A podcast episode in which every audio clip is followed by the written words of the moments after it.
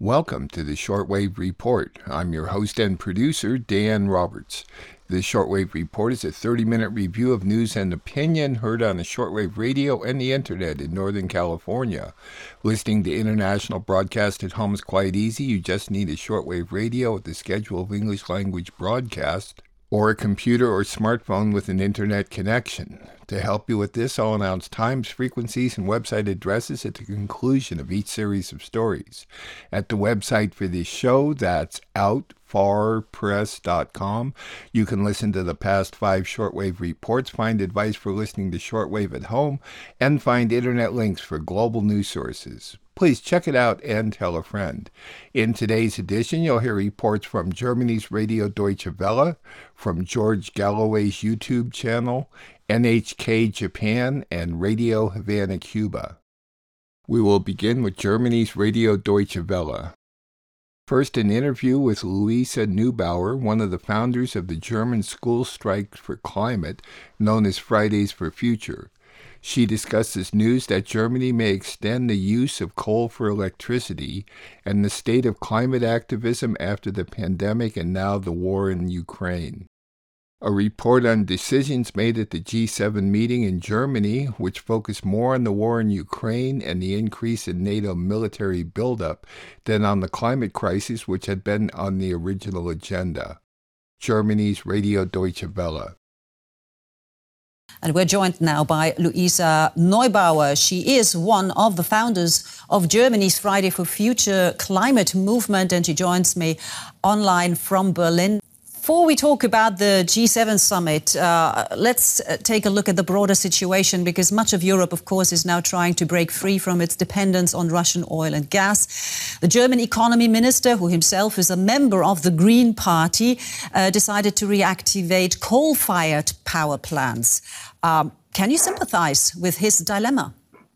Well, it's not his dilemma, technically. It's a dilemma that, you know, societies everywhere are in, and especially the, the German society, as we're just so dependent on Russian um, gas and oil.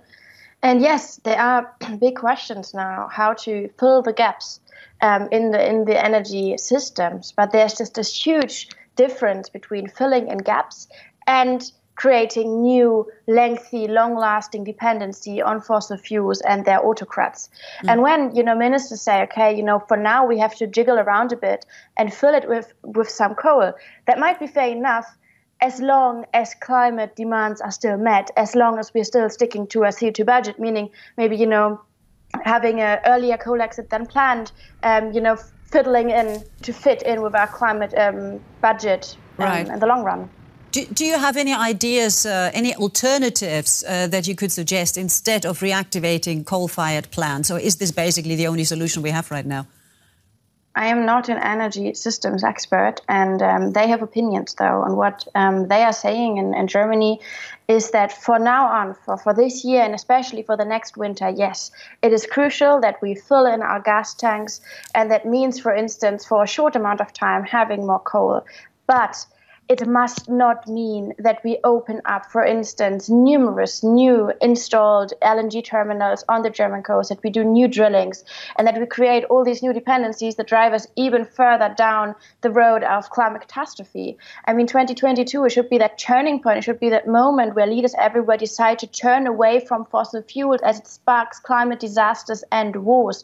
It should be the time where we look at renewables and understand they are at hand, they are there, they're ready to be installed as as soon as the political will is there. Right. I mean, it must be very frustrating, because for many years the uh, Friday for Futures movement was gaining momentum. Then came the pandemic and now the war in Ukraine. This upcoming G seven summit uh, was supposed to focus on climate change. Now the focus is understandably on Ukraine. Do you have a feeling that uh, political leaders have completely lost sight of the climate emergency? Honestly, I don't know what political leaders, um, you know, are looking at and what not. But what it seems like from the outside is that obviously many of them don't want to or cannot understand the emergency we are in. Things are connected, that a war fueled and, and financed by fossil fuels is part of the of the big spiral of fossil fuel destruction that is causing wars, that is causing the destructions of our livelihoods. Mm. And so reacting to a fossil fuel war with more fossil fuels, it just doesn't make sense, even on a geopolitical level. So for the sake of the world we inherited that is there for us to save, the future that is, you know, in, in the hands of the leaders right now and in ours certainly, we must stop playing out these crises again against each other and right. understanding that there are dots that should be connected. Luisa Neubauer, one of the founders of Germany's Fridays for Future climate movement. Thank you so very much. We begin the day entering the fifth month of the Russian invasion of Ukraine. And what seems most certain tonight, there will be many more months until an end to the war becomes plausible and possible. The planning and the decisions made this week by Western countries could all have long time horizons. G seven countries have agreed to place price caps on Russian oil sold abroad. Now, the plan is untested, but if it works, it could deal the final blow to Vladimir Putin's ability to finance the war in Ukraine. The changes at NATO could also be in terms of years, not months. NATO announcing plans to increase its rapid response forces from forty thousand to three hundred thousand. And that will include a sizable increase in the number of U S soldiers stationed along NATO's eastern flank, where the alliance and Russia meet head-on. First, this report that begins at the end of the G seven summit in Bavaria. Unity among close allies. That is the symbolic message the G seven aimed to send to the world. Despite a litany of problems facing the planet, the atmosphere at the final session on Tuesday seemed relaxed. On Monday, Ukraine's president joined by video link. Russia's war dominated the talks. The world's seven largest economies and the E U determined to support Ukraine for as long as it takes. But the summit also looked forward to the time after the war. The most important thing is that we want to get together from the perspective of the G seven, but also with others, including the European Union, to discuss the question of reconstruction. We need a Marshall Plan for Ukraine, and it needs to be well planned and developed. That is what we've set out to do. Across the globe, countries are feeling the knock-on effects of the war. So it was good that leaders from the global south joined the summit, nations like India, Indonesia and Senegal. Among their concerns, the fight against hunger. To address that, the G seven and the E U have established a global alliance for food security, pledging over four billion euros this year to help those facing the worst shortages. Another major focus of this summit, the battle to protect the climate. Scholz put forward a plan for a climate club, open to all nations willing to commit to the goal of limiting temperature rises to one point five degrees and becoming emissions neutral by mid-century.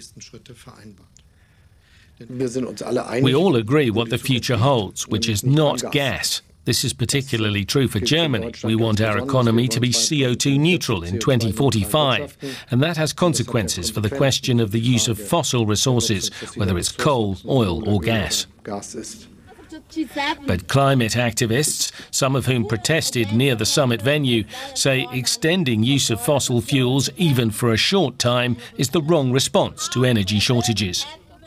We are angry that leaders uh, at the end uh, commit to long-term targets uh, but not uh, commit to the immediate measures needed uh, to give a clear frame to the industry to phase out fossil fuels and to enter into renewable energy in a much more rapid way. Those reports were from Germany's Radio Deutsche Welle, which may be heard at a combined audio-video website, D W dot com, as well as on YouTube at their channels called D W News and D W Documentary. Next, George Galloway interviewed a group of journalists on the emerging two world orders. One of the speakers was Johnny Miller, who is reporting from Donbas in eastern Ukraine. He explains that there are almost no Western reporters on the ground in the region, leading to very incomplete views of what is happening in that region, where civilian areas are being bombed daily by Ukrainian forces with weapons supplied by the U S and Europe. He says the Russian-speaking citizens say that they have been under attack since twenty fourteen and that both the Russian and Ukrainian sides are misrepresenting events and the roots of the conflict. George Galloway. To the Donbas, formerly at least a part of Ukraine, and talked to another war and investigative journalist, Johnny Miller. He's in uh, the Donbas, in, in Donetsk. He's previously covered all kinds of wars, Libya, Syria, uh, and elsewhere. And uh, he's there right now. Let's speak to him. Johnny. Thank you, George. Johnny, are we getting the true picture of what's happening in Ukraine? You are virtually alone there as a war and investigative reporter on the eastern side. Well, I'm a journalist here in the uh, Donetsk People's Republic, the separatist side, if you will, the pro-Russian side. And so if you're a journalist uh, on one side or the other, you're going to see a very different picture of the war. But what's interesting is that uh, there's almost no Uh, journalists from a NATO-speaking country, from a mainstream news network here in the east of the country in Donbass. I'm almost certain there's no uh, English-speaking, either British or American journalists from a mainstream news outlet here. So what I can tell you is, in terms of the conflict of what I see here, if I was a journalist on, in, in Western Ukraine, and no doubt I'd be reporting on Russian strikes.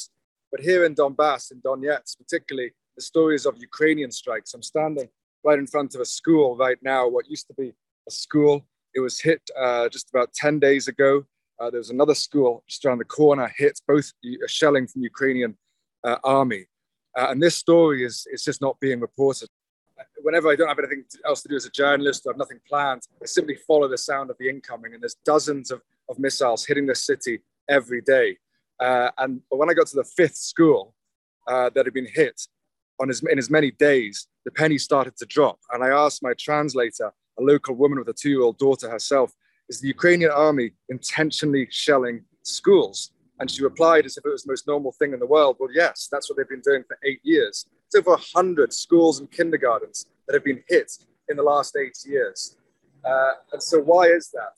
It's a very famous speech by Petro Poroshenko, the former Ukrainian president, in which he says, our children, that is in Kiev, will be learning in, in, in schools and kindergartens, whereas their, their uh, children, that is the people, the rebel-held areas in Donetsk, will be cowering in basements. And that's exactly what they're doing. This conflict is, is in part a proxy war between Russia and NATO. But at its heart, it's also a civil war and an ethno-cultural war. Uh, in twenty fourteen, uh, a, a nationalist Ukrainian government came to power in Kiev. The first thing they did was stop Russian being used as a state language. Right-wing militias started going around Ukraine, pulling down Russian statues. And then uh, pro-Russian people started uh, uh, peacefully protesting. Many of them were killed, particularly in, at an event in Odessa. And so you had the, the east area of the country rise up. Not far from me here is Lenin Square, the central square in Donetsk. It's a huge statue of Lenin. This is a Russian-speaking, proudly Russian area. And that's why they rose up. And so for the last eight years, and it's incredible, this has just not been covered, that the Ukrainian nationalists have been trying to, uh, that's why they've been hitting schools as well, trying to push these Russian people out of their land. That's why you have the separatists rising up. So at its heart, it's a civil war between uh, Ukrainian nationalists and pro-Russian separatists. Johnny, what, how do you think the uh, Western media has become so one-sided? Impartiality has uh, become a, a joke in terms of coverage of this war. As I said, there's, there's almost no Western journalists here. And if they were here, I mean, some people might agree, disagree with me, but I think most journalists have some semblance of uh, trying to tell the truth about what's around them. And if they were here, it's just impossible not to get away from the fact that Ukraine is shelling these civilians every day. It's like most areas of Donetsk. Uh, my area has been shelled. It's fifteen meters, literally fifteen meters out of my, outside my door. A ground missile landed. Most of my windows were blown out. I can literally just have to look out my window to see evidence of Ukrainian war crimes. And of course, that Uh, truth. I mean, that uh, Russia is being blamed for, for shelling civilians, killing civilians in the west of the country. But the truth is that Ukraine has been doing the same thing for the last eight years. And of course, telling that truth might be uncomfortable. It's much easier just to tell people that Russia, Putin's gone crazy, he's mad, he's invading. But the, the, the truth is a little bit more complicated than that. when this conflict started, or when Russia invaded on the twenty-fourth of February, it was clear to me anyway that there is there is there's a way there is a way to have peace in Ukraine. It's clear that the East here no longer wants to be part of Ukraine, and it's very understandable. You speak to people here, you can understand why. Uh, and so there, there was a peaceful solution to this at the beginning, of giving people in the East particularly a, a choice, a referendum of what they want to do for the future. But increasingly, as I said, it's become a proxy war between Russia and, and NATO. And, and don't get me wrong, Russia's pumping out a lot of propaganda as well. Uh, Russia calls this a, a special military operation. Russian journalists on T V have to call it a special military operation. I speak to Russian journalists here, and in private, they call it a war and they call it invasion. Russia has sent its troops into another country. It's an invasion. And, and there is some other Russian propaganda, no doubt about it. So it's very much in terms of uh, becoming a proxy war. Uh, Russia is telling its people one thing, and indeed Russia is telling its people every day that they are winning. And Ukraine and NATO are telling their people every day that they are winning. And so there's propaganda going on on, on both sides. Uh, but both sides aren't really telling the truth, or at least telling the whole truth uh, about what's happening here. I feel it's important, my work being here as one of the only Western journalists here, to try and tell the story of the, the, the separatists, the rebels in this side of, of, of the conflict, in order to create peace. Every journalist's got an angle, and I'll be honest, my angle is uh, trying to create peace here. Whether I'll achieve that, I, I don't know, but I'll try to do my best. But in terms of peace to happen, you have to understand both sides of the conflict. You have to understand why the separatists, why the rebels uh, have been fighting uh, for eight years. Uh, there has been some Russian support, but it's unclear about how much there has been. This this uprising in East was genuine amongst the people. And any journalist here who's come here will, will tell you that.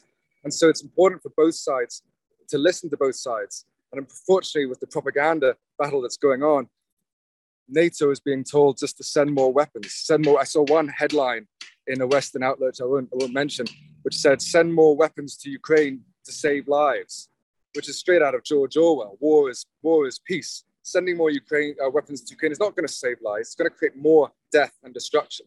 Uh, and that's the danger now that's, that, that's happening in Ukraine. The more, it's almost a paradox, the more that NATO supports Ukraine, the more weapons it sends, the more ra- destruction Russia will do to Ukraine. Russia can hit uh, Ukrainian cities at will with its missiles. It's made clear Uh, they will do so uh, if you, NATO continues to send weapons. So you just have this constant uh, war machine on both sides, uh, grinding, frankly, uh, especially around here, these cities around here, into the dust. Every day you've done gets shelled by dozens of missiles, almost every day. I'm just saying almost just to cover myself, because I'm sure there is the odd day when nobody is killed, but almost every day people are killed. NATO is trying to get insurances from Ukraine that they won't shoot and fire these missiles at Russia.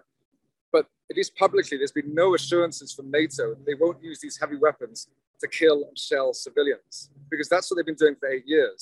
So the fear is that NATO weapons, and I think people in NATO, living in NATO countries, may be very concerned to know that schools like this may well be targeted with NATO weapons. That interview was by George Galloway, a thirty-year former member of the British Parliament, whose interviews used to be on R T for many years until they were shut down by the European Union. He now posts his shows on YouTube. Search for his channel called George Galloway. On to N H K Japan. NATO held a summit in Madrid, with Sweden and Finland applying for membership. The leaders endorsed describing Russia as a direct threat to the alliance and discussed threats in Asia. North Korea accused NATO of attempting to create an Asian version of the military pact. The Taliban asked the international community for support after the deadly earthquake, but many governments do not recognize the Taliban because of their failure to fully protect women's human rights. N H K Japan. Leaders of the North Atlantic Treaty Organization have kicked off a two-day summit in Spain. NATO officially invited Sweden and Finland to join. The Nordic countries applied following Russia's invasion of Ukraine, which is a key topic at the meeting. And NATO has increased its presence uh, uh, in the uh, Baltic-Nordic region. Um, and of course, uh, when they become members, we can do even more together. The invitation came after Turkey agreed to lift its veto of the two nations joining the alliance, which requires unanimous support of its current members. Moscow reacted swiftly. A senior foreign ministry official told reporters the expansion of NATO is a destabilizing factor. Leaders at Wednesday's summit agreed to step up support for Ukraine. They also endorsed a new strategic concept which describes Russia as a direct threat.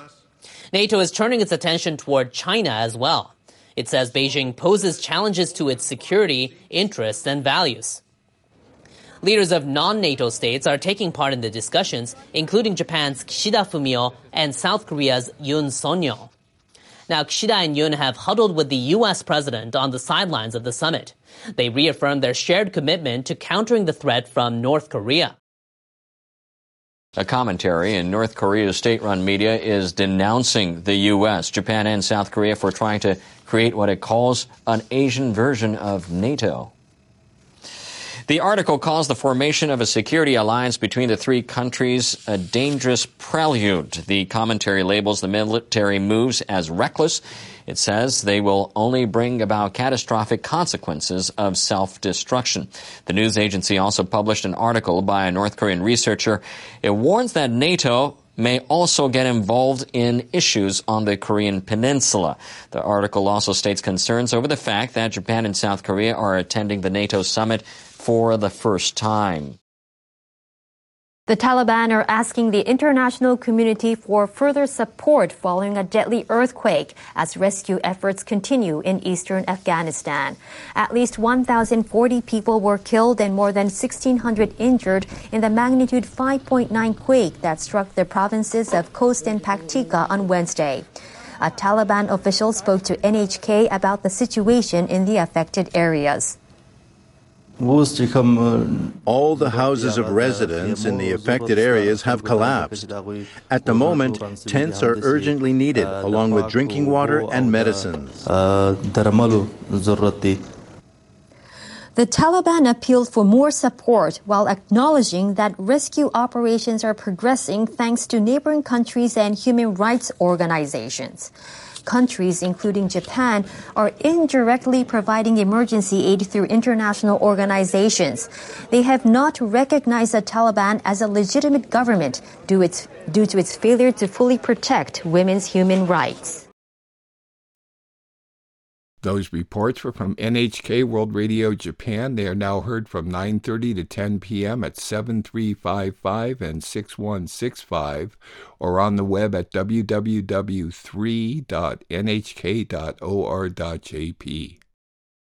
All the times I announce are for Pacific Daylight Saving Time, so please adjust them to your time zone. If you have questions or comments about the Shortwave Report or could assist me by supporting this listener-funded program, I may be reached through the website and PayPal or by writing to Dan Roberts at P O. Box eleven sixty-two, Willits, California, nine five four nine zero. Please help me continue producing this weekly show, which I freely distribute to radio stations and the internet, like a listener in Sarasota, Florida did this week. Many, many thanks. We will conclude with Radio Havana, Cuba.